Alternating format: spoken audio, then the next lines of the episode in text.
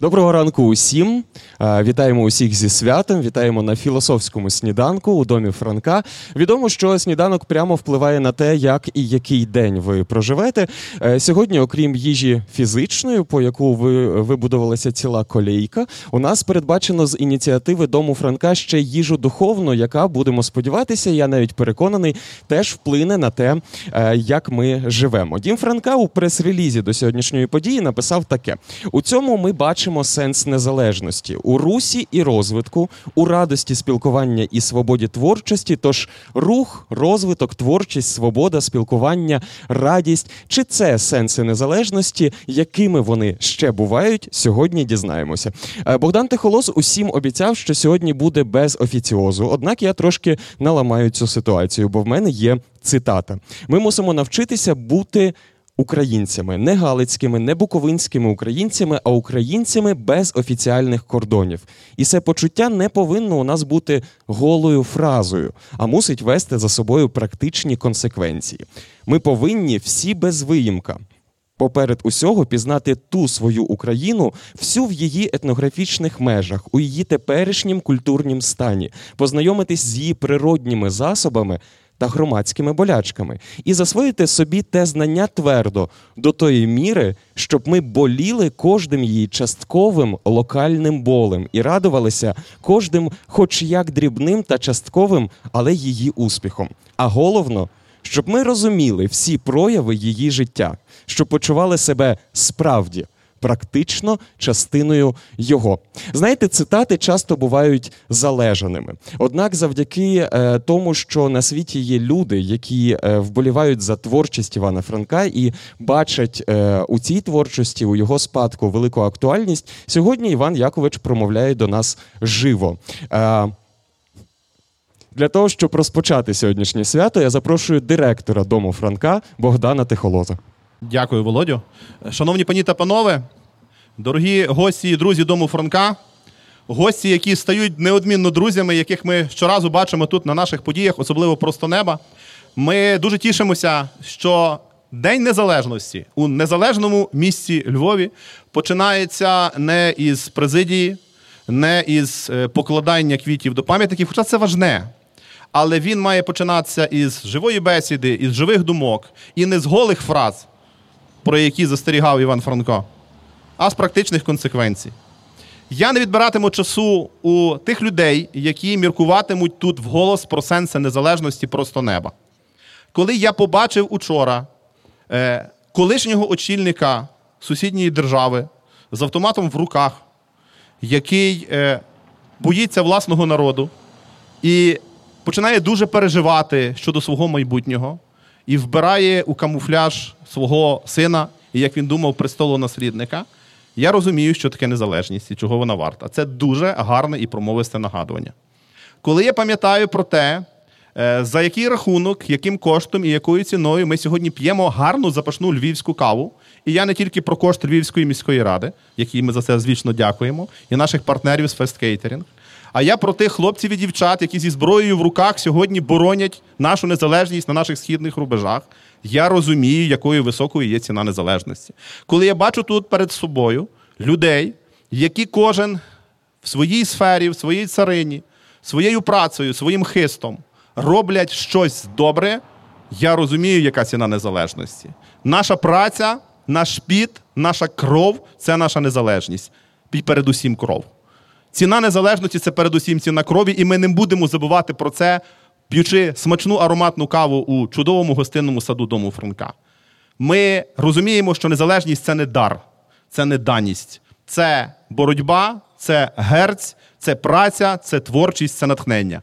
Бажаю, аби праця, творчість, натхнення були разом з вами сьогодні тут, у саду дому Франка. Чудової розмови.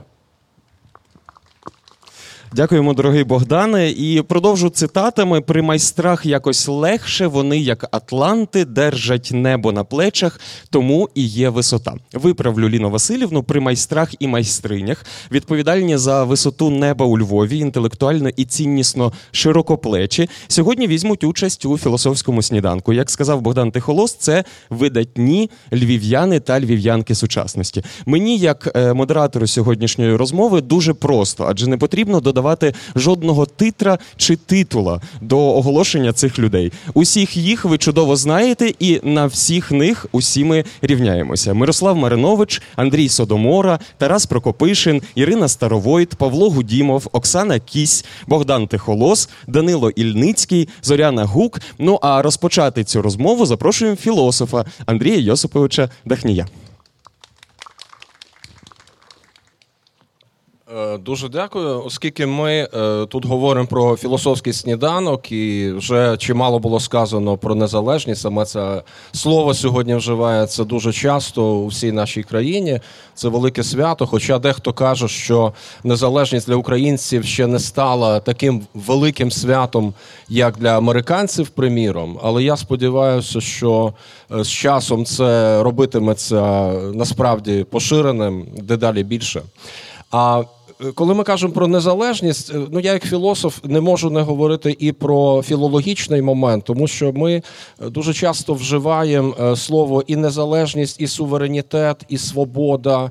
І я думаю, тут завжди треба розрізняти і говорити, що ми там тут обіграно було паном Богданом слово незалежуватись, та це теж важливо, та щоб ми не залежувались, але суттєво розуміти, що незалежність це незалежність, скажімо, від того, е, що було загрозою для всіх нас. Там, скажімо, другий майдан чи революція гідності це незалежність від кримінальності, незалежність від радянськості, незалежність від імперськості. Тобто ми кажемо незалежність від чогось, як свобода від чогось, але має бути незалежність для чогось і свобода для чогось. Тобто ми щось долаємо і ми щось набуваємо. Приклад Білорусі для нас всіх дуже зараз зримий, і його треба пам'ятати, тому що ми розуміємо, що і Білорусь, і Росія мають інші наразі е, парадигми розвитку, і зараз нам доводиться розуміти, що все-таки нам вдалося, попри дуже багато е, спротиву і дуже багато жертв, які були вказані щойно згадані, нам вдалося багато чого досягти. Е, та ж сама змінюваність влади, та сама якби достатньо хаотична, але все ж демократія, яка в нашій країні торує собі шлях, все це, е, звісно, говорить про те, що наша незалежність має е, справді перспективу, і ми входимо в цивілізований світ. І я б хотів сказати ще е, ту річ, що е, насправді. Дуже багато ми досягли все-таки останні декілька років, і це треба теж розуміти. Тому що коли я казав, що на Майдані в там в 13-14 роках молоді люди, які починали його, до речі, як Євромайдан, вони е, справді жертвували собою і вони виступали приміром проти радянськості, що було згадано. То далі ми спостерігали процеси декомунізації. Це не тільки те, що ми е, позбавилися жахливих назв вулиць чи пам'ятників. Цей Ленінопад, який відбувся там в 16-му році, наскільки я пам'ятаю, найбільш активно. Але основне, що в наших душах, щоб ментально ми позбавлялися цього спадку. І це, звичайно, значно болісніше і значно складніше. Тим не менше, я впевнений, е, велика надія на молодих людей і е, молоді люди, які вже є е, не те, що ровесниками незалежності, вони вже народились в країні, яка була самостійною. Суверенною і властиво це дуже суттєво. Це люди, які бачать світ, Тобто була не лише декомунізація, але був і безвіз, так званий. Та? Тобто, ми е, маємо можливості розширювати горизонти, і відповідно молоді люди, які формують цю країну, вони вже не є зашорені, вони не є закомплексовані багатьма тими речами, які, наприклад, властиві для нашого покоління. І ця надія на те, що далі цей шлях буде продовжуватись, є великою. І я сподіваюся, ми всі е, сукупно будемо долучатись до цього процесу. І сподіваюся сподіваюся, що ми матимемо успіх. Дякую. Дякуємо Андрію Йосиповичу. І я запрошую до слова е, дослідницю пані Оксану Кісь. Пані Оксано, запрошуємо до мікрофону. Доброго ранку. Я ні трохи не філософиня, я історикиня, і я займаюся жіночою історією. І говорити про незалежність, розмірковувати про незалежність я маю намір саме з цієї перспективи жіночої незалежності. її історії і, і сучасних обставин. Але на початку скажу, що для мене особисто незалежність не є самоціль. Незалежність є передумова. Е, це той стан, який уможливлює самореалізацію, який уможливлює розкриття потенціалу. І в цьому контексті, розмірковуючи про історичні долі і про е, сучасний стан українського жіноцтва, е, доводиться визнавати, що тисячоліттями живучи в патріархальній культурі, жінки не мали доступу до влади, до політики, е, жінки не мали, не володіли майном, отже, не мали ресурсів. Жінки у більшості своїй не мали доступу до сили, до війська, бо це було чоловічою справою. Жінки не контролювали ідеології, тому що не їм належали церкви і релігії. Жінки мали мало доступу до знань і до науки, бо це була також чоловіча сфера, як і мистецтво, і багато інших речей. Українським жінкам, як і більшості жінок світу, була відведена одна сфера для самореалізації сфера приватна. Вони мали турбуватися і слугувати, бути господинями і матерями, займатися родиною і займатися домом. І лише процеси модернізації, модернізація кінця 19 століття через індустріальні зміни, через розвиток ем, демократичних ідей, в тому числі ідей феміністських, через е, мобільність, яка зростала, комунікацію через інші речі почала потрохи сприяти е, ерозії цих традиційних гендерних укладів, цих традиційних гендерних норм. І жінки потрохи здобували і, здавалось би, здобули політичні права, економічні права. Право на освіту і професійну працю, можливість вільно пересуватися, одягатися, виглядати і поводитися так, як їм хочеться. То чому ж жінки досі не дуже прагнуть цієї автономності, не завжди хочуть приймати рішення, бо автономність це про рішення, приймати рішення про те, щоб визначати умови і обставини свого життя. Чому жінки не дуже прагнуть у більшості своїй до дієздатності, здатності діяти у власних інтересах, досягати власних цілей відповідно до власних цінностей? І тут я думаю про інші обставини, про те, що умови гноблення, інтерналізований гніт, тисячоліття нерівноправності і підлеглості роз'їдають оцю потребу до автономності, потребу до незалежності. І лише рефлексуючи над собою свідомо осмислюючи своє покликання, свої прагнення, визначаючи свою самоцінність, визначаючи напрямки і цінності свого розвитку, формуючи свою гідність особистісну, жінки можуть стати на шлях автономності і стати активними дієвицями, суб'єктками власного життя. Для цього нам треба глянути пильніше на нашу культуру, культуру і традиційні так звані цінності, бо серед них багато того архаїчного і, як ми сьогодні кажемо, залежаного, коли маленьким дівчаткам з малку під виглядом чесноти впроваджують ідею, що покликання жінки це служіння і жертовність. Навряд чи в неї виникне думка про автономність, про самоцінність.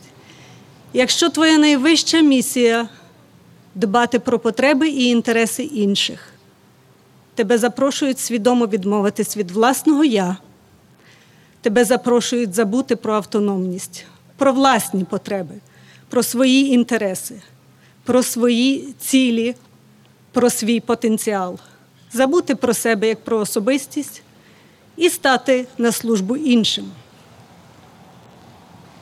І тепер я думаю про, про Україну, тисячоліття неволі якої позначилися також на нашій здатності до автономності, до незалежності, до формування власних рішень, власних цілей і обрання свого шляху. Спробуємо тепер думати, чи здатні ми не орієнтуватися на сусідів праворуч і ліворуч, а визначати свої шляхи, прагнути до того, що нам важливо. І наостанок я би хотіла сказати, просто поцитувати дуже знакову для мене фразу з Ольги Кобилянської: мати таку свободу, щоб бути самій собі ціллю, насамперед бути ціллю собі самій. Отже, для мене незалежність це здатність творити умови, щоб визначати власні цінності і шляхи їх досягнення і для жінки, і для держави. Дякую. Дякуємо за розкішну промову. І я прошу підняти мікрофон вище, е, оскільки далі запрошую до слова Мирослава Франковича Мариновича. Пане Мирославе, вам слово. Е, вітаю, шановне товариство. Усім доброго, гарного святкового дня. А хто вірить у Христа, то слава Ісусу Христу. Е, я на початок свого слова приготував такий спогад, який може послужити епіграфом. Е, в 70-х роках Радянський Союз відкрився на захід, на закупівлю е, технологій передових. Закуповували, і традиційно ситуація виглядала так, що на Заході казали, треба купити технологічну лінію, але треба також постійно купувати матеріали відповідного госту для того, щоб лінія працювала. Традиційно в Радянському Союзі казали так. А ні, ви продайте нам лінію. Ми самі сусамі, ми матеріали підведемо, підтягнемо, все в порядку, в нас є фахівці. Купували лінію. Звичайно ж, не дотримувалися стандартів. Через рік другий технологічна лінія псувалася, її закопували, купували нову. Отже, для мене зараз ключове, так мовити, слово це якість матеріалу.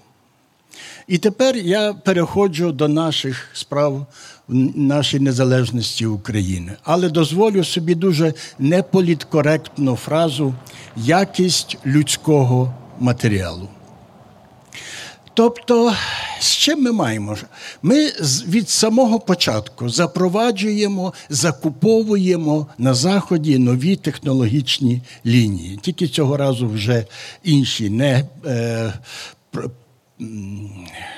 не промислові, а політичні. Пригадайте собі, які надії були нас на Верховну Раду, на парламентаризм. Пригадайте собі, які надії були на Конституцію. Як ми надії, от приймемо Конституцію, вже все, вже Україна буде розвиватися далі. І так далі, і так далі. Ми розбудовуємо інституції. Ми запозичуємо різні різні моделі Заходу. А в нас виходить імітація. У нас виходить щось несправжнє. А чому несправжнє? Тому що якість людського матеріалу не відповідає тим принципам, на яких ці всі е, е, інституції і все інше збудоване. Тому проблема цінностей, які ми постійно виносимо за дужки. Кажемо, ну нічого, нічого, то воно там прийде само собою. А воно не приходить, і ми бачимо, як щоразу ми піднімаємося з якимись новими надіями, хочемо створити щось нове, а воно розсипається саме через те, що в якийсь момент або голосування, і голосування показує страшенно низьку якість нашого людського матеріалу, чи ще щось інше, але ми маємо весь час одну і ту саму е, картину. Тому е, я ну, вже зараз, знаєте, набриду вже, напевно, і львів'янам, і українцям тим, що я постійно розвертаю погляд України до проблеми цінностей, до проблеми віри як основи цінностей.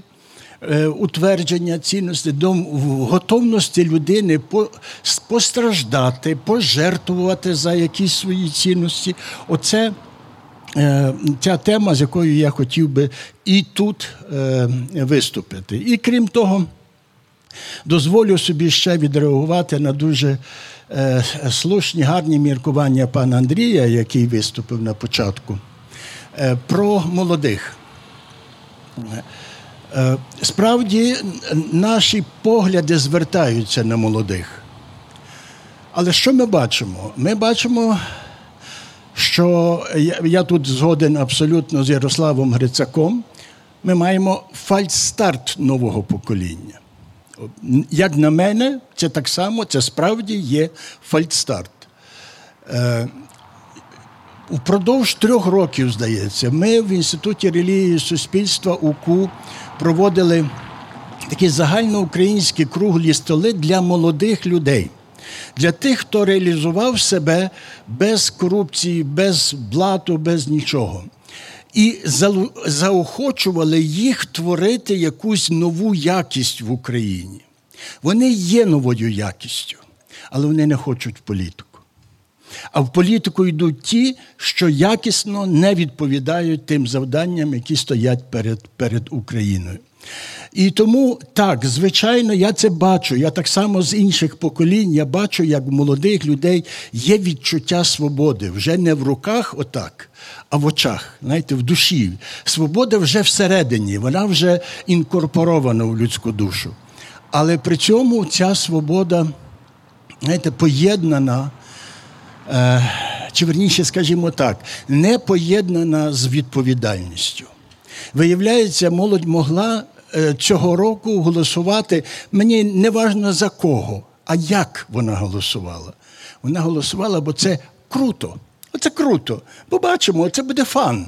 Е, як воно піде там далі. Розумієте? Для мене людини, яка ну ледве-ледве мріяла про ту незалежність у таборах.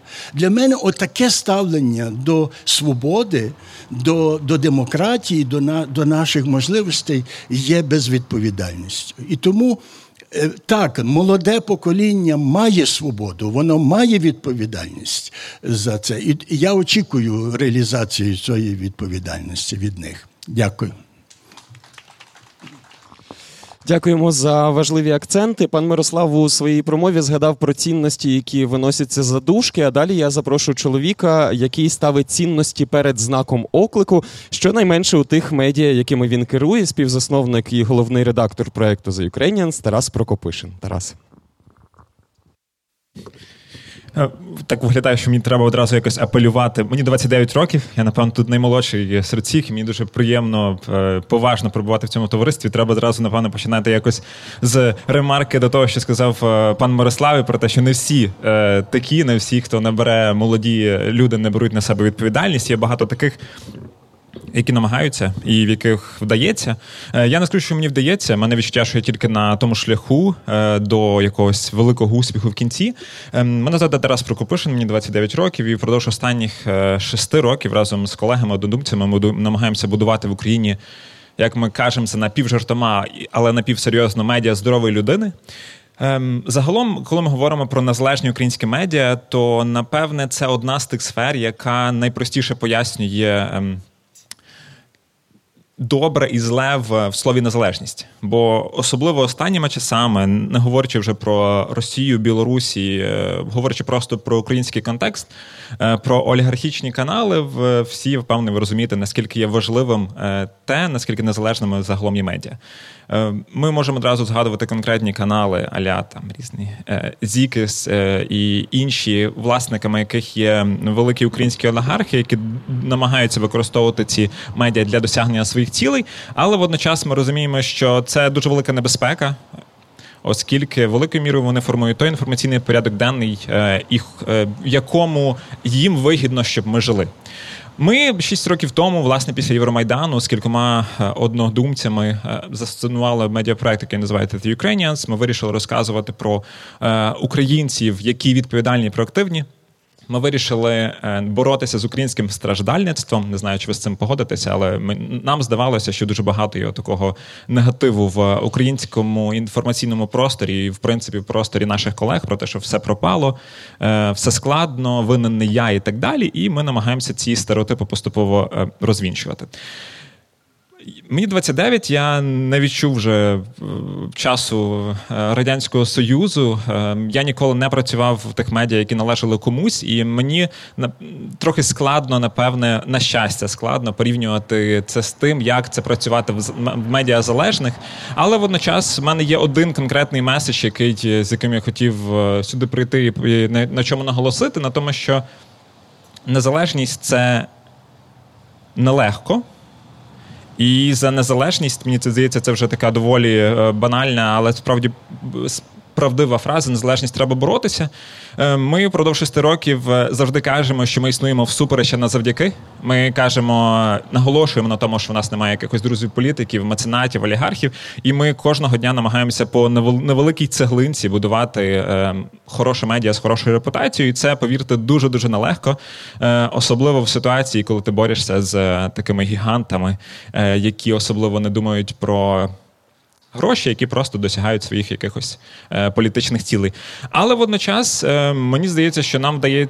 На мою думку, нам вдається е, ангажувати навколо свого середовища дуже хороших, е, відповідальних, проактивних, чесних, некорупційних е, молодих людей, тих, яких які можливо не фальстартнуть.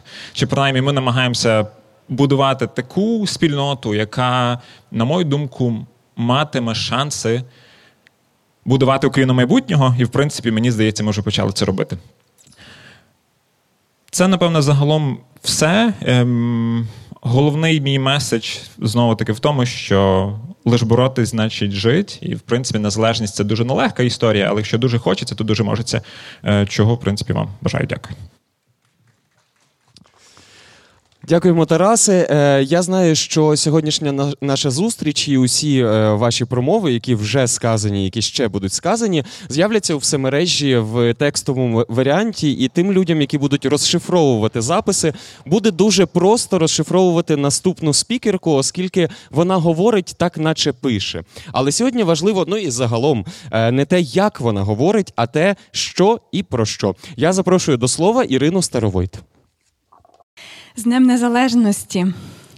Вітання всім. Ми вийшли сьогодні із своїх комірок, в яких хтось був під е, самовільним е, ізоляційним арештом тижнями, хтось місяцями. А мені здається, що я вже була там майже півроку. Для мене це перша вільна подія вільних людей за довший час вживу, без е, посередництва е, комп'ютерних екранів або якихось інших гаджетів. Я думаю, що навіть цей досвід допомагає нам зрозуміти, як варто цінувати і як варто практикувати свою незалежність. Разом з тим, е, всі попередні спікери сказали вже досить багато про те, чому незалежність важлива, як вона дає нам простір для розвитку, як вона дає нам ресурс для постановки власних цілей, самоусвідомлення, руху вперед і самоповаги. Мені здається, що це якраз настав час зробити ще один крок і побудувати місток від незалежності до нової позитивної залежності. Ніхто із нас не родиться незалежним. І довший час ми зберігаємо спочатку поповину, потім зв'язок із молоком матері, потім залежність від опіки дорослих, і це вважається нормальним. Люди це одні з тих біологічних істот, які найдовше потребують опіки для самого факту свого виживання. В дитинстві ми дуже беззахисні і безпомічні. Разом з тим, коли дорослішаємо, усамостійнюємося, і це вважається таким найважливішим перехідним етапом, своєрідною ініціацією, ставанням людини людиною. Ті, у кого забрали можливість уповні усамостійнитися, залишаються або інфантильними, або в інший спосіб нещасливими в своєму дорослому житті.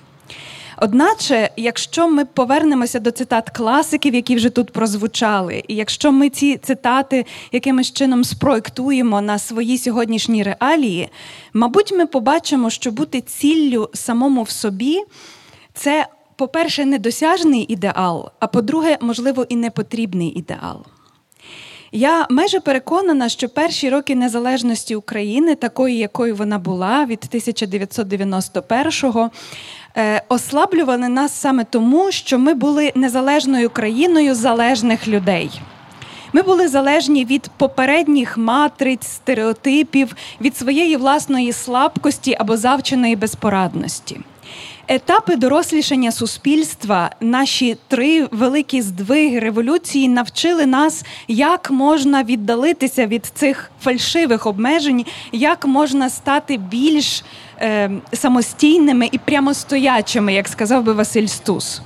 Але я думаю, що один із дуже важливих уроків усіх наших спільнодій це те, що разом ми можемо більше.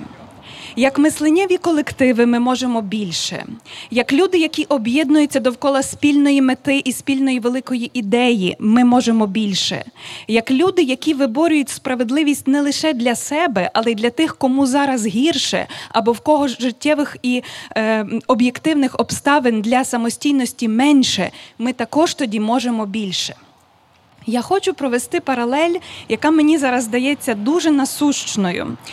Е, Дух свободи витає, де сам собі знає. Ніхто ще декілька тижнів тому не сподівався, що Білорусь зможе таким чином е, протиставитися в непокорі диктатору. Ніхто не сподівався, що люди, яких 16 днів будуть залякувати терором. Побиттями, е, пропажею і знаходженням потім закатованих трупів, тим, що людей звільнять з їх робіт, і інших робіт в цій країні в них не буде, тим, що їх можуть розігнати найбільш силовим способом. Ніхто не думав, що на 16-й день таких протестів білоруси, які здавалося би, були дуже покірними і дуже тихими впродовж багатьох років, зможуть протиставитися і сказати своє велике слово. Мені боляче і кривдно спостерігати за тим, яка маленька реакція і яка обережна реакція стосовно цього є в зовнішньому світі. І коли я думаю про те, як е, в грудні, вже на початку січня, при перших катуваннях і розстрілах 2014 року, ми думали, як мало реакції зі світу, як вони можуть спостерігати за тим, що з нами відбувається, і нічого не робити. Я думаю, що е, зараз приблизно таке саме відчуття кривди і несправедливості є і в наших сусідів, і в наших побратимів і посестер в мінську, в Гродно, в Вітебську, в багатьох інших містах, де відбувається непокора. І для мене зараз прикладом і уособленням незалежного лідера, який шукає для себе оце нову точку прикладення, нову точку добровільної ноші і узалежнення, є новий президент Литви який взяв на себе пан Навседа, який взяв на себе той голос, який не взяв жоден інший європейський лідер, і який проявив стільки солідарності, скільки треба, і готовий проявити ще більше, скільки буде треба, навіть тим, що він ставить під удар якоюсь мірою, але з добровільної згоди простих громадян своєї країни, які можуть в результаті програти, в результаті отримати якісь інші інформаційні атаки, гібридні атаки чи чи е, інші жести упокорення від великих суперсил світу. І якщо ми думаємо про силу і слабкість у незалежності і залежності, то мені здається, що незалежні люди, ноша яких легка, бо вони самі прийняли певні ноші на свої плечі, здатні до формування коаліцій, і це дуже велика справа, це дуже велика, перевага вільних людей. Е, може, хтось дивиться із. Е, з захопленням і певною заохотою на економічні успіхи Китаю. Хтось каже, вони вичікують тисячу років. Вони домінували в світі. Чому би їм не домінувати ще наступну тисячу років? Одначе ми знаємо, що більша частина інновацій і технологій в Китаї крадені так само як вони крадені в інших авторитарних режимах. Тільки вільні, незалежні люди здатні до того, щоб навіть в кризових ситуаціях мобілізуватися і зробити отой стрибок лосося проти течії, зробити те, чого від тебе ніхто не сподівається, і що здається понад міру людських сил чи понад міру колективних суспільних зусиль. Людина, е, яку ми тут вшановуємо, збираючись на території дому Франка, дуже мала на увазі цей цю. цей вільний жест непокори і це цю здатність робити стрибок проти течії. Це завжди боляче, і це завжди викликає здивування, іноді також і звинувачення.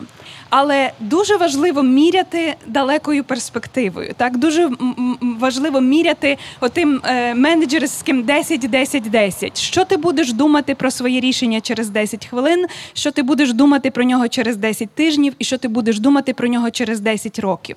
Я, Я абсолютно переконана, що.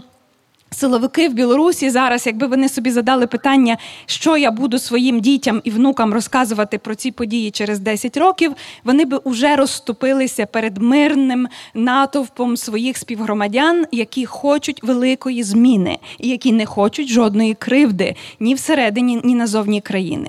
Я також переконана, що якби сьогодні ми згадували політиків і людей культури, якби політики і люди культури завжди міряли це міркою, принаймні 10 років перспективи, перспективи багато помилок і багато дурних рішень просто ніколи би не сталися.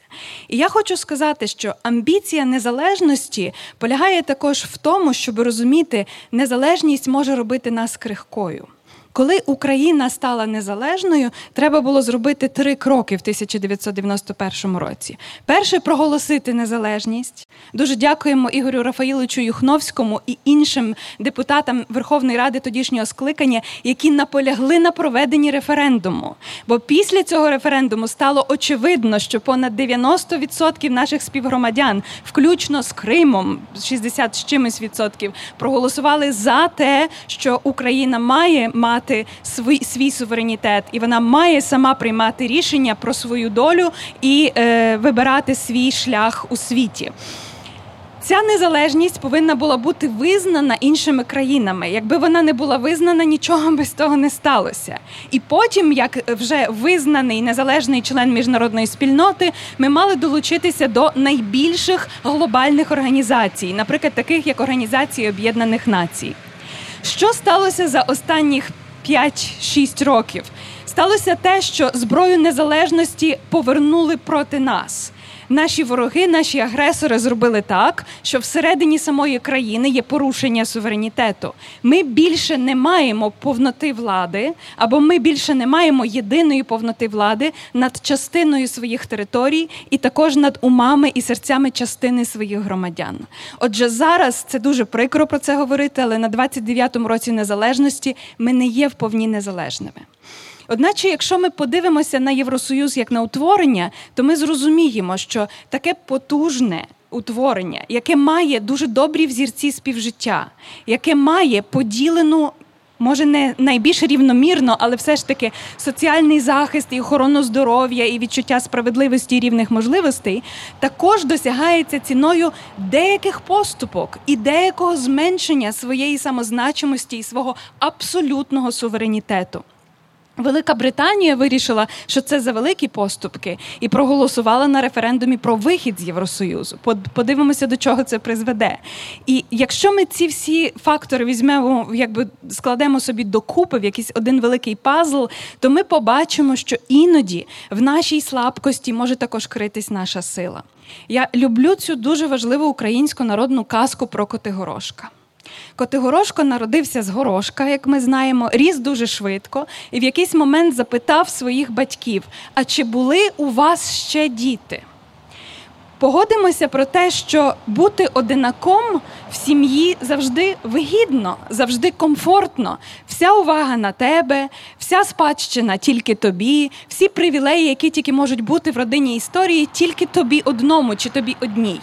Але цей хлопець з горошка запитався, чи були у вас ще діти. І коли довідався, що так були, але злий дракон їх всіх забрав, і що доля їхня невідома, Котигорошко вирішив застосувати свою силу, молодість і вміння, щоб визволити своїх братів і сестер. І тільки тому про нього складена казка. І дракон налякався його, і брати і сестри таки справді вийшли з полону і почали своє незалежне самостійне життя. Я вірю в те, що у нас ростуть наші котигорошки. Я навіть знаю декотрих з них. Я вірю в те, що Україна, можливо, зараз є таким котигорошком на карті Європи. Але нам треба бути дуже уважними і дуже ніжними до тих, хто також там є присутній, і кому може зараз вдалося ще менше, ніж нам, хто був заморожений в авторитарному холодильнику на 29 років, поки ми з вами розвивалися. Євген Головаха каже про мінімальну демократію, яка є сценарієм України. Так, ми не живемо в повній демократичній країні, але у нас все ще є зміна влади, і в нас все ще є механізми, якими ми можемо те, що нам здається невиконаними обіцянками або недотриманими. Е, якимись проспектами перемінити в мирний спосіб в, е, в межах інструментальної демократії. Ми вчора святкували День прапора. Це дуже важливий символ нашої незалежності. Але не хочу, щоб ми помилялися. Символи не є інструментами. Символ залишається священним для багатьох символом, одначе він не є запорукою і не є способом, як підтримувати свою державу і як підтримувати своє суспільство. Один із важливих мислителів сучасності, політичний філософ Ювал Ной Харарі, сказав, що нація це є люди, які, не знаючи один одного, готові сплачувати податки, щоб підтримувати одні одних. Нас забагато в Україні 40 мільйонів це забагато, щоб ми всі всіх знали. Але ми маємо оце відчуття взаємної довіри, і ми хочемо, щоб за рахунок наших зусиль і на коштів тих, хто працює, ми могли дати гідну старість тим, хто вже не працює, і гідне дитинство тим, хто росте, щоб стати повноцінними членами цього суспільства. Зараз найважливіше це те, щоб ця наша взаємна залежність була, по-перше, добровільною, а по-друге, допильнованою, добре загосподареною. І в цьому відношенні нам треба згадати все, що ми знаємо, і про ініціативи кооперативного руху, і про е, всілякі е, каси взаємопомочі, і про спільнокошти, і про проекти інтелектуального краудфандингу. Все, що ми знаємо, для того, щоб оцей внутрішній ресурс, який в нас зараз є розпорошений, запрацював працював в нових сузір'ях, в нових констеляціях. Для мене дім Франка є одним з таких місць на мапі Львова і сподіваюся на мапі України. Ми несемо добру вістку багато кому в цій країні. І те, що сьогодні з доброї волі, незалежно, ми сьогодні зійшлися, щоб подумати про незалежність України, про незалежність українців, про свою власну це щось дуже дуже цінне. Але важливо, щоб коли ми розійдемося, ті ініціативи, які ми тут придумали, і які далі тут тривають, ті ініціативи, в яких ми беремо участь завдяки соцмережам, і навіть цьому треклятому зуму, через який ми вже скоро станемо безумними, щоб це все допомагало нам консолідуватися, тому що моя хата з краю не може бути гаслом 21 століття для українців. І тотальна автономна незалежність також не може бути нашим гаслом. Я е, якби.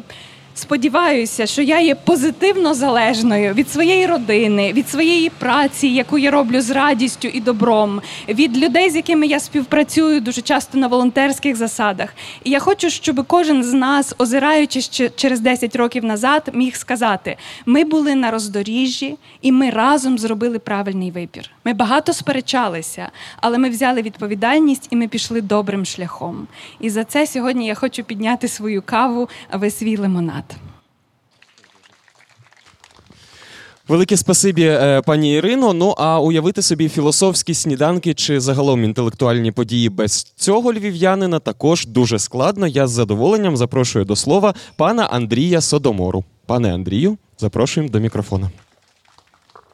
Е, дуже дякую. Ще раз вітаю всіх сьогоднішнім днем. Я, на жаль, не, вже, мабуть, через вік не зможу так зв'язло і так плинно говорити, як пані Ірина.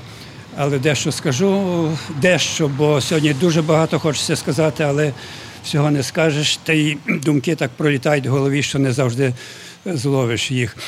Сьогодні, кожен день незалежності, я згадую свого батька, який пройшов е, важкі шляхи визвольних змагань, який в глибокі застійні часи ну, твердо вірив в те, що незалежність буде.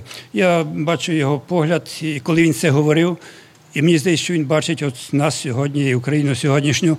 Але при тому він завжди дуже часто говорив, е, звертаючись до нас: діти, діти, що вас ще чекає? Мені здається, що він теж бачив і ці події наші важкі. От так, е, так як було, так і, так і кажу. Е, десь 60 років тому мені самому страшно про це згадувати. 60 років тому я перекладав такого елінського грецького поета Менандра. До речі, Елада, як е, як ніяка, може інша країна, знала, що таке незалежність і вміла її захищати. Приклад 300 спартанців нас надихає, і ми, і ми вміємо цей приклад повторити гідно. Так ось е, є його фраза, яку б я е, поставив на чолі всіх висловів. Ми дуже полюбляємо е, античні афоризми, але це, ця фраза особлива. Вона надзвичайно проста, але вона незмірно глибока. Він сказав, якою ж прекрасною є людина, якщо вона тере людина.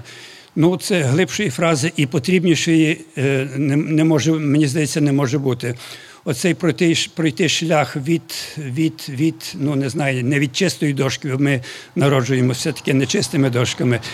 Але до того, щоб ми мали право назватися людиною, шлях надзвичайно важкий, надзвичайно тернистий.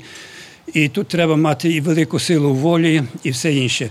І можемо сьогодні перефразувати цей вислів, яким же прекрасний є народ, якщо він народ.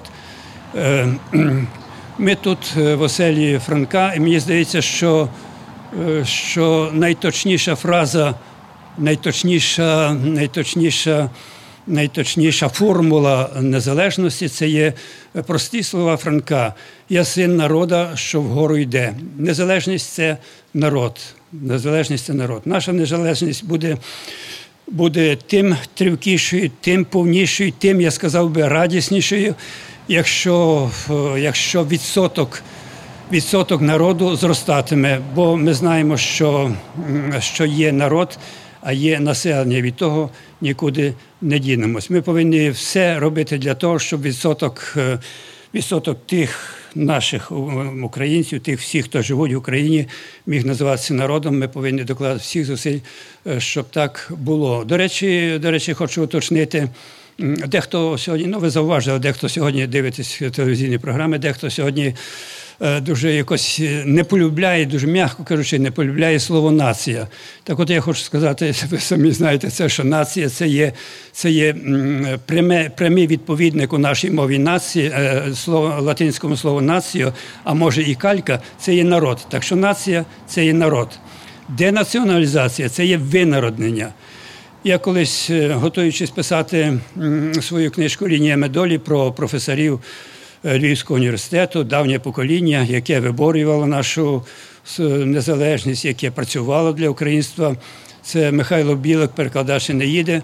В нього я гортав його щоденники, і на одній зі сторінок він вболіває, вболіває над тим, що деякі наші юнаки, виїжджаючи на освіту, скажімо, в Австрію чи десь там, винароднюються. Це надзвичайно важливо. Так от, е, мені здається, найбільша проблема нашої нашої незалежності, ну, крім, звичайно, питань е, агресії і так далі, це є це є, це є оцей процес винароднення, зменшення відсотку українськості в нашій мові, в нашому житті, в нашому навчанні, в нашій освіті. Оце є найважливіше. Якщо ми не будемо дбати, що цей відсоток українськості буде зростати, а не падати тоді тоді будемо втішатись нашою нашою незалежністю. Так ось я син народа, що вгору йде. Народ, народ, е, народ е, саме той, який вгору йде. Оце йде, вгору йде, це є власне Франко, це його життя, це його наука для нас. Ми не можемо стояти на місці. Народ повинен йти східцями вверх, а не стояти на одному рівні. Е, ну, я не знаю, є такий термін масова культура, я щось не дуже її сприймаю, бо я взагалі не люблю слово маси. Маса це щось таке безформне, безформне і безвелике. Безвелике. Мають бути осередки, осередки живої культури. Це залучення людей до справжніх цінностей, а не лише для, для розваг. Е, до речі, я вже про це говорив не раз. Е, Іван Франко не мислив себе поза народом.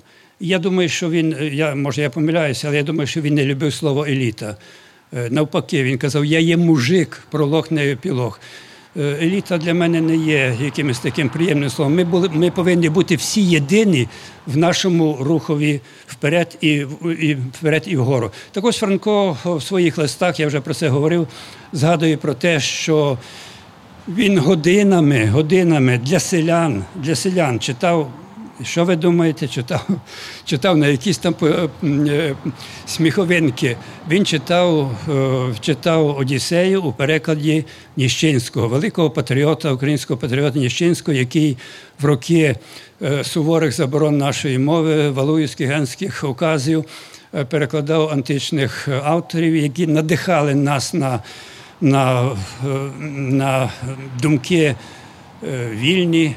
На незалежність він е, перекладав українською мовою, і Франко читав годинами на пам'ять е, переклад Одіссея Ніщенського для селян, і ті уважно, уважно слухали. Уявімо собі ситуацію сьогодні. Хтось е, перед нашими селянами читає, скажімо, Одіссею чи в перекладі Бориса Тена чи Ну це досить важко собі уявити таку картину. Ми сьогодні інші цінності сприймаємо. Ми якось себе. Е, відсторонюємо від справжніх цінностей. А, і ще одне.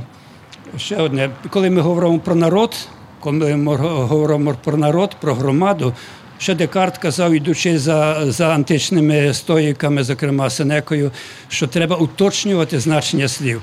Я пам'ятаю, як як важко входило в нашу, в нашу мову слово громада гражданин, громадянин був, а от громада це було слово небезпечне. Це було слово небезпечне. Громада це велике і високе слово. До речі, я вже знову я вже боюся навіть згадувати про це, але наш, наша свята, я б сказав, наша. Ну, винятково українська історична форма дієслівний заклик. Будьмо, працюємо, робімо. Е, і так далі. і так далі. Будьмо розумними людьми, а не так, як тепер скрізь всюди говорять, давайте будемо розумними людьми. Це не наша мова, це чужа мова, це навіть не, не мова, це невідомо що. Будьмо розумними людьми, будьмо відвертими працюємо і так далі. Оце вже відходить. Ми прощаємося, де в літературній мові в письмі воно ще є. А от відкрийте вімкніть телевізор. Якщо ви мені знайдете хоч один, хто сказав цей дивовижну нашу форму, яка немає ні в російській мові, бо це голос нашої громади, бо це наша історія, це наша душа, це наш заклик. До речі, е, слово заклику, як і громади, теж боялися, бо заклик це небезпечно для тоталітаризму. Е, слово. Так ось воно в шкільних підручниках класифікується вже як наказ. Це діаметрально протилежне до наказу. Це голос громади. Наказ це той, хто став осторонь громади і наказує, давайте і так далі. Е, це крихта з того, що я хотів сказати.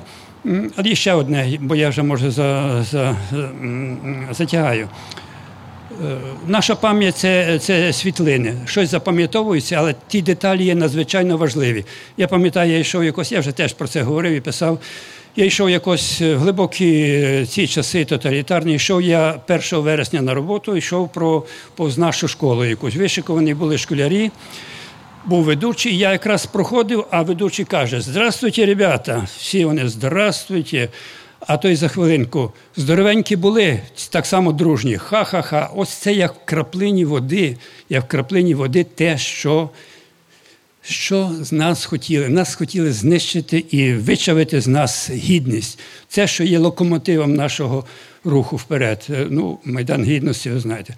Гідність по латині, по латині це dignitas, а польською мовою запозичено з латині ті, хто над нами, хто влада наша, це дигнітарії, ті, тобто ті, які мають гідність і свою, і поважають гідність.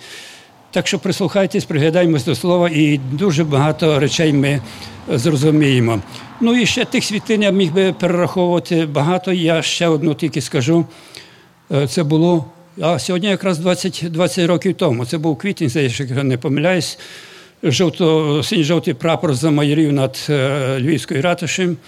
Був прекрасний день, світле синє небо.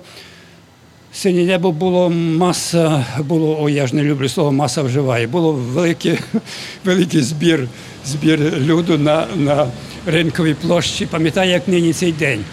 е, вдарила козацька гармата, е, чотири хлопці наверху засурмили з синьо-жовтими стрічками. І я я дивився і на тих хлопців, і на прапор, який майорів, але я дивився на обличчя того велелюдного збору. Ви знаєте, і я по цих обличчях зрозумів, яка яка важка дорога нас чекає до, до справжньої незалежності.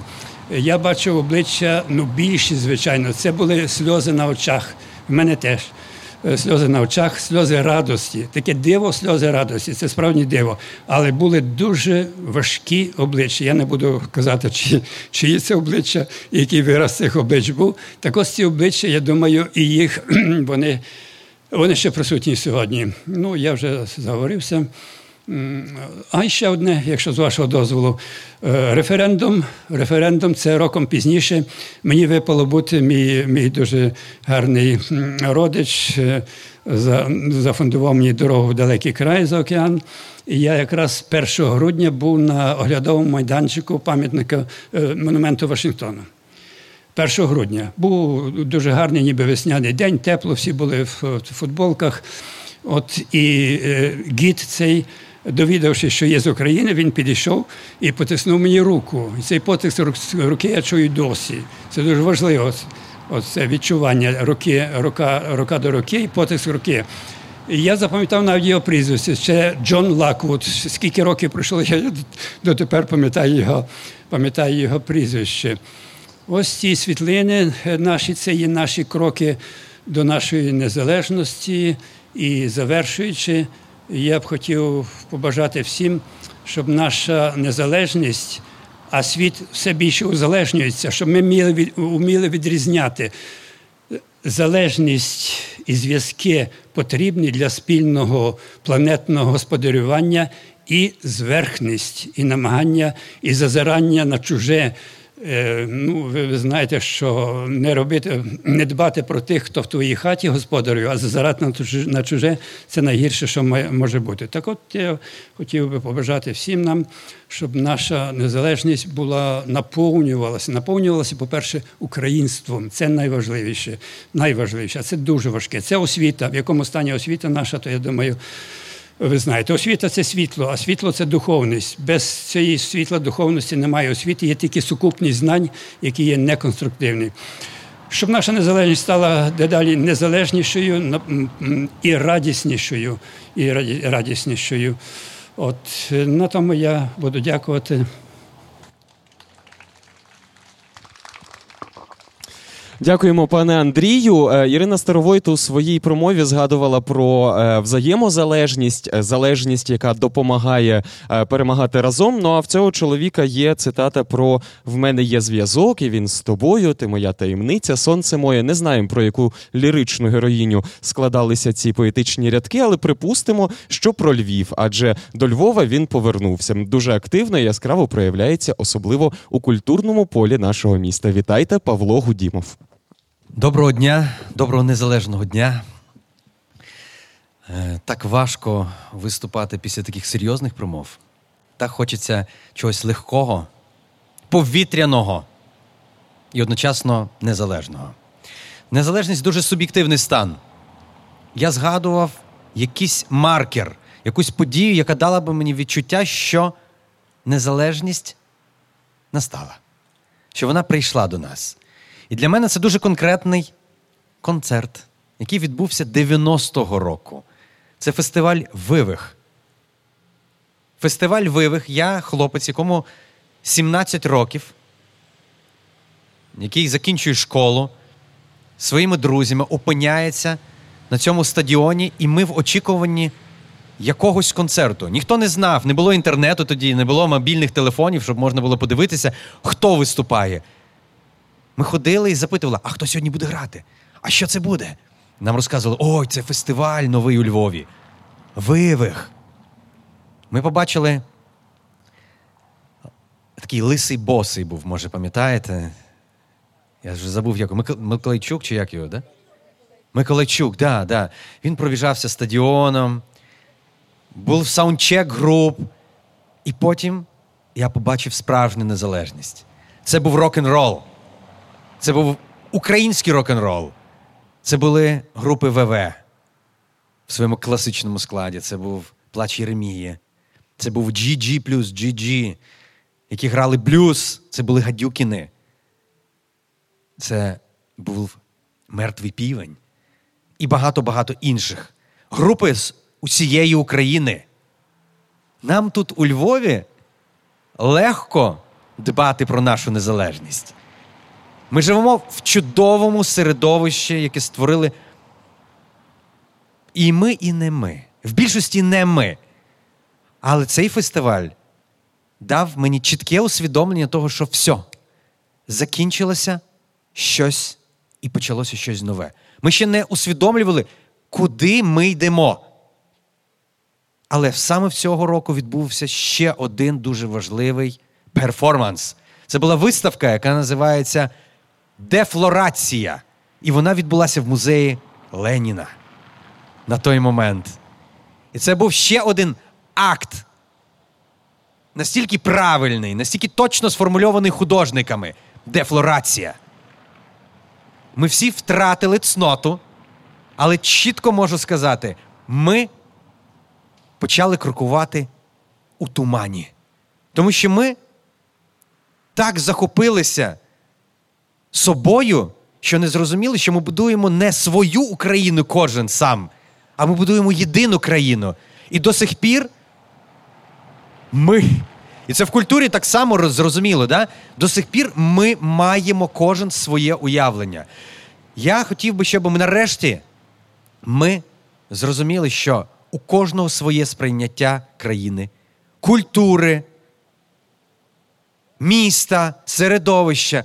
Але дуже важливо не забувати, що Львівська незалежність, чи незалежність у Білій церкві, чи незалежність у Харкові це та сама незалежність.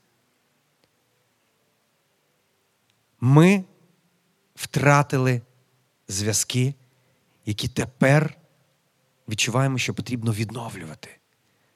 Незалежність це надзвичайно велика відповідальність, особливо для культури, яка має не любуватися собою і милуватися своєю красою, слогом, тоном, а виступати ініціатором того діалогу.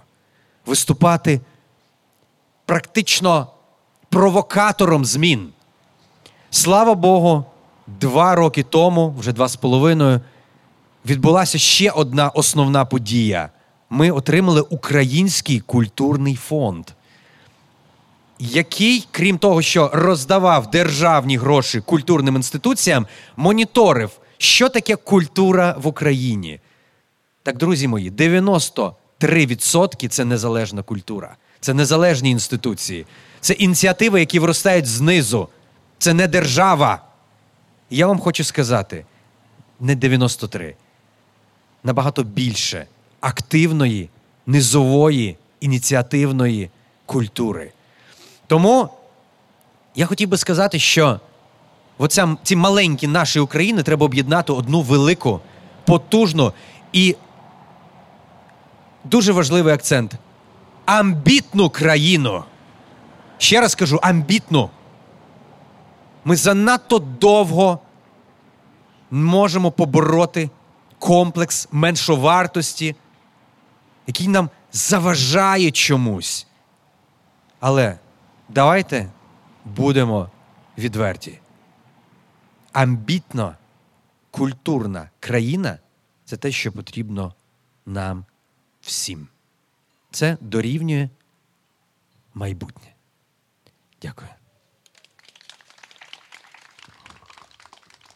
Дякуємо, Павле. Е, І хочу нагадати про те, що успішна держава і успішне суспільство це ситуація, за якою просто кожен і кожна на своєму місці добре виконує свою справу. Е, для цього запрошую е, до слова чоловіка, який справді добре виконує свою справу, досягає там великих успіхів. Данило Ільницький, прошу.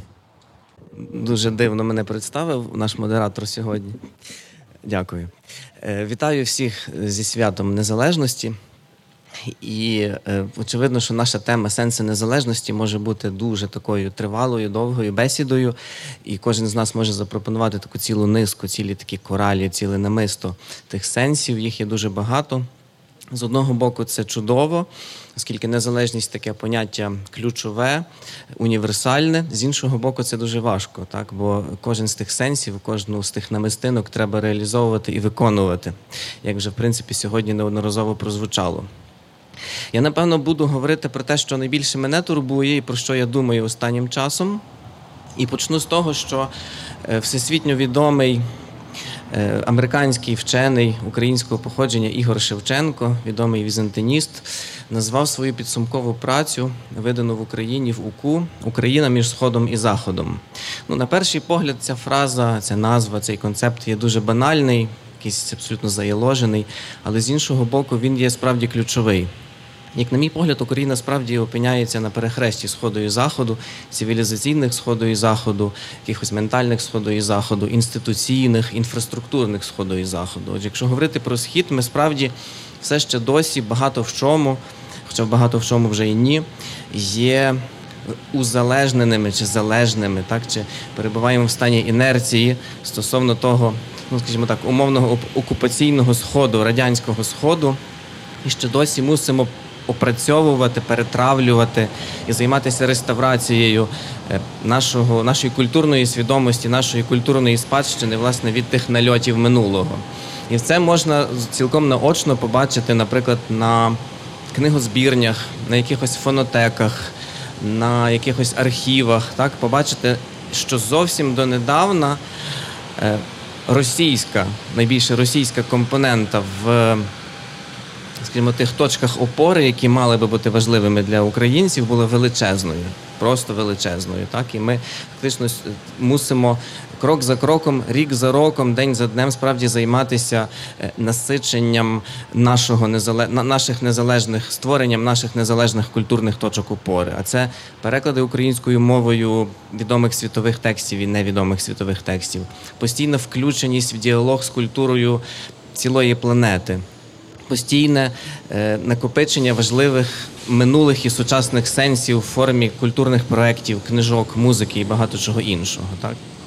Якщо говорити про захід, то, як на мій погляд, е, Україна теж має важливий виклик, який іде до нас із заходу. І це перехрестя, на мій погляд, полягає так сходу і заходу України, е, так так цивілізаційно, універсально з одного боку, власне, в намаганні реставруватися від спадщини радянської, але з іншого боку, ми маємо теж дуже потужну таку як би це сказати, бізнесово-фінансову комерційну культуру заходу, яка до нас приходить, і ми вчимося будувати таким чином відносини. Можливо, їх можна назвати капіталістичними, можливо, якось по-іншому. Я в цьому не фахівець. По суті, ми змушені одночасно е, займатися двома дуже важливими напрямками. Вони часто одне одному суперечать або, можливо, просто відволікають нашу увагу одне від одного, так від потреби звільнятися і від потреби постійно бути в цьому русі. Виходить часом дуже гарна контамінація, а часом виходить справді плутанина. І коли говорити про незалежність, мені здається, що Оцей момент е, такої комерційно-бізнесової складової інколи все-таки в нас цю незалежність забирає.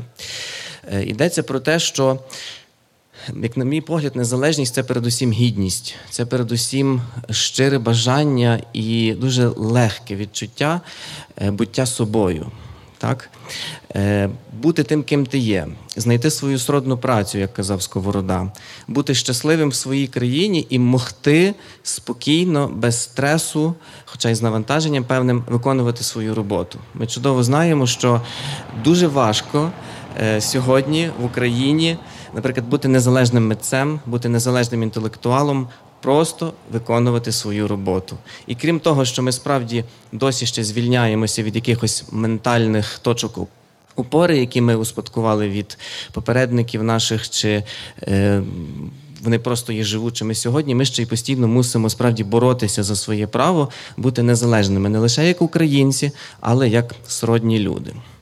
От і на сам кінець мені здається, що таким ну для мене особисто сьогодні, в 2020 році. Таким епіграфом, чи, можливо, е, тим, що має бути сказане в кінці е, про незалежність, є гуцульське слово набуватися. Е, таке слово, яке для гуцулознавців є відоме, яке містить в собі справді якусь таку важливу екзистенційну складову. Вміти радіти, вміти тішитися, вміти гуляти і веселитися. Так тут не йдеться про неробство. Вміти ловити момент, вміти бути наповненим. І дуже конкретним прикладом є е, гурт музичний український, на який я підсів останній тиждень. Він називається Перкалаба. Мені здається, що ці хлопці можуть бути для нас. ну, ми себе вважаємо розумними людьми, так певним прикладом отої свободи, е, тих вольностей внутрішніх. Хлопці просто вміють набуватися, просто бути собою і просто робити хорошу українську музику. Дуже дякую. Дякуємо, Данило. І е, сьогодні слово Білорусь звучало кілька разів під час кількох промов.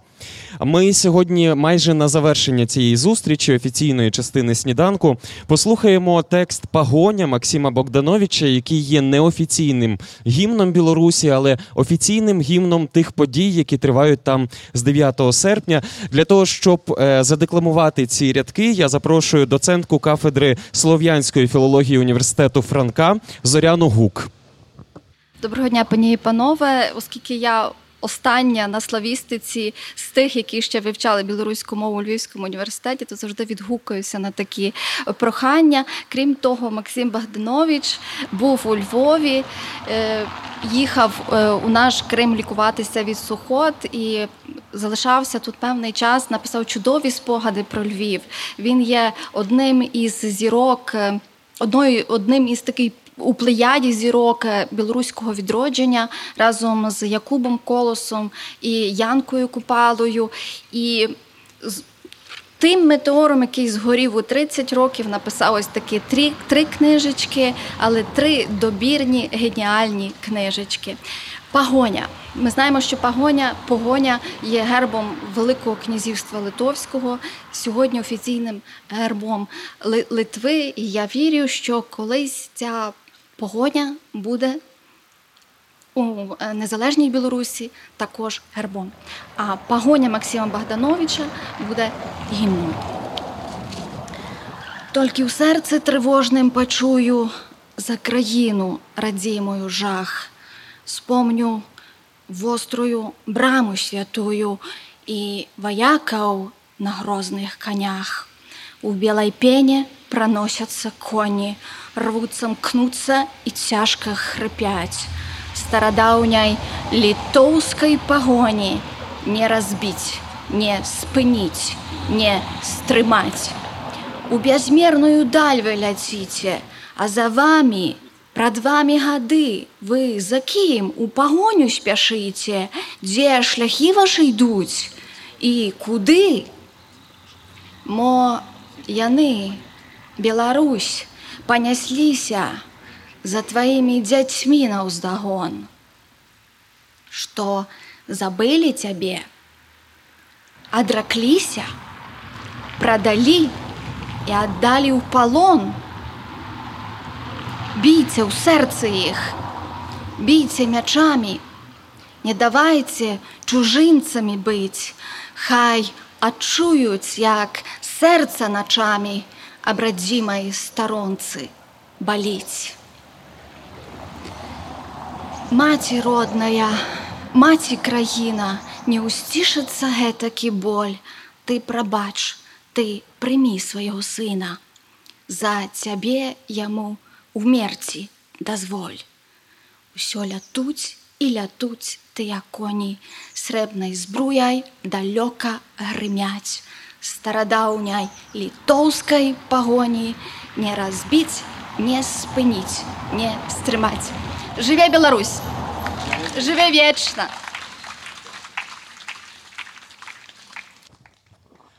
Дякуємо. Все в житті циклічно. Я запрошую до слова Богдана Тихолоза. Шановні пані та панове, е, я сьогодні слухач, і я вдячний слухач, тому що те, що я тут чув, і ті, кого я тут слухав, були гідні того, щоб міркувати про сенси незалежності. Е, Сьогодні Біглов не мав роботи, тому що нікого не треба було модерувати. Е, тому що незалежність це вміння не тільки незалежно мислити, незалежно висловлювати свої думки, але й поважати інші думки і час інших людей. І я теж його поважаю. Е, це були блискучі промови, блискучі рефлексії. І я хочу анонсувати. Я думаю, що на мене колеги не образяться, що ці тексти з'являться за медіа підтримки онлайн журналу The Ukrainians. У них вже нема дороги назад. Як спецпроєкт 10 рефлексій про незалежність під загальним гаслом Не залежуйся за інформаційної підтримки наших друзів The Ukrainians і за беззмінної організаційної підтримки Львівської міської ради. Е, тому прошу всіх авторів цих думок не погордувати і авторизувати, коли ми їх розшифруємо. Е, ми розуміємо, що е, незалежність це не день, незалежність це, зрештою, не свято. Це щоденний обов'язок. Сьогодні міркування про незалежність і радощі незалежності е, продовжуються у славному місті Львові. І ось тут поруч у Стрийському парку буде багато цікавого, і буде, зокрема, і музейна локація під е, чудовим гаслом музейне провітрювання. Музеї треба інколи провітрювати, воно не пошкодить. Бачите, в нас двері навсі, ж так має бути. Ну, охорона там також є, якщо що, і відеоспостереження. Е, але я знаю, що гасло не залежуйся. Яке ми обрали цьогоріч спільно із тою командою, яка працювала над концепцією цього проєкту для відзначення Дня Незалежності у славному місті Львові, означає також що від нас багато що залежить. І я достеменно знаю, що залежить від мене. Мене залеж... Від мене залежить те, щоб у цьому домі зібралися такі люди і надалі збиралися, як сьогодні. Від мене, від мене залежить те, аби цей дім був домом сили, місцем сили, е, домом діалогу, домом науки, домом мистецтв. І я тішуся, що ми робимо його таким разом. Але також е, від мене і від нас усіх е, залежить ще одна дуже проста і дуже важлива справа. 118 років тому е, справжній господар цього дому, Іван Франко, власне, того дому, посадив дерево. І це дерево сьогодні росте. Це грушка. Груша звичайна, кажуть ботаніки, але вона для нас незвичайна. Це надзвичайна груша, бо це єдина у світі груша, яку посадив Іван Франко. Е, вона родить, вона щедра, вона далі дарує нам грушки. І ми організовуємо періодично свято груші, можливо, у нас хтось бував. Але вона хвора. Вона не так, щоб аж так старенька виявляється. Кажуть мудрі люди, які називаються арбористи.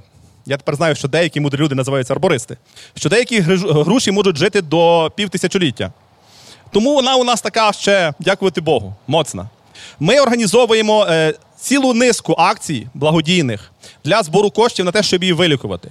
На це потрібно близько 70 тисяч гривень приблизно. За цей час я посадив би грушевий сад десь там у винниках, але напевно за інший кошт. Е, ми е, маємо чудових митців, які намалювали спеціально в дар для нашого музею. Неймовірні роботи під загальним гаслом портрет дерева. І 28 серпня будемо відкривати тут виставку, на яку запрошуємо. Е, але також ми будемо вдячні всім, хто зможе долучитися до цієї акції за скромні датки будь-якого розміру. Я ніколи не гордую тримати цю скриньку в руках. І сьогодні я поставлю її тут на найбільш видному місці. Е, тут є такі закладочки, які інформують е, про те, що це за дерево і навіщо ми це робимо. І якщо хтось захоче взяти і дітям закласти в підручники, е, ті, котрі офлайн, так? чи у зошити, будь ласка. Товариство, я вдячний вам від Дому Франка від е, команди львівської не еліти, не буду казати, бо Андрій Олександрович мене буде критикувати. Від е, тих львів'ян, які, яким не байдуже. За те, що сьогодні ми разом не залежувались і не застоювались, і не засиджувалися. За те, що разом ми робимо це місце і це місто по-справжньому незалежними. Слава Україні! Героям слава Богдане, ти сказав, що незалежність це не свято, але трошки свято. Щонайменше тому, що у нас сьогодні є подарунок для його вручення. Я запрошую дружину львівського художника ПТК, пані Романну Патик. Пані Романно, чекаємо вас тут біля мікрофону. Під бурхливі оплески аудиторії. Добрий день, шановна громадо. Вітаю вас свято Незалежності і бажаю, щоб всі свята, які ми будемо святкувати в майбутньому, довічно було завжди над нами майорів синьо-жовтий прапор на ратуші. Тут всі хваляться своєю молодістю, хтось каже 29, хтось каже 27. Можна я погружусь своєю старістю. Мені 85. Браво! В 1962 році хтось застукав у двері. Я відкриваю двері, і переді мною стоїть малесенька, худенька жінка. Я не знала її. Вона представилася Ярослава музика. Я знала про цю жінку, але я не думала, що вона така маленька і худенька. Вона важила 42 кілограми разом з годинниками, з капцями. Чим вона була грізна радянській владі, я не знаю. Вона прийшла, принесла і каже: я вам принесла скарб. Хай він буде у вашій хаті. Цей скарб є винесений з хати Франка, де він відпочивав ціле своє життя. І цей скарб я сьогодні хочу подарувати музею. Хочу подарувати, бо він тут, його місце. До, тої, до цього збаночка торкалися руки Франка. Так мені сказала пані музика. Так що я бажаю те, що я можу зробити, я подарувала це, бо вважаю, що місце того глечика є тут, саме тут, в музею. Дякую. Дякую. Товариство, коментарі зайві, безцінний дар. Це буде в домі Франка. Я за це відповідаю. Зі святом, Богдане. Ну а я на завершення лише е, використаю ту форму дієслова, про яку згадував е, Андрій Содомора сьогодні. Лупаймо сю скалу. Усіх зі святом. Слава Україні!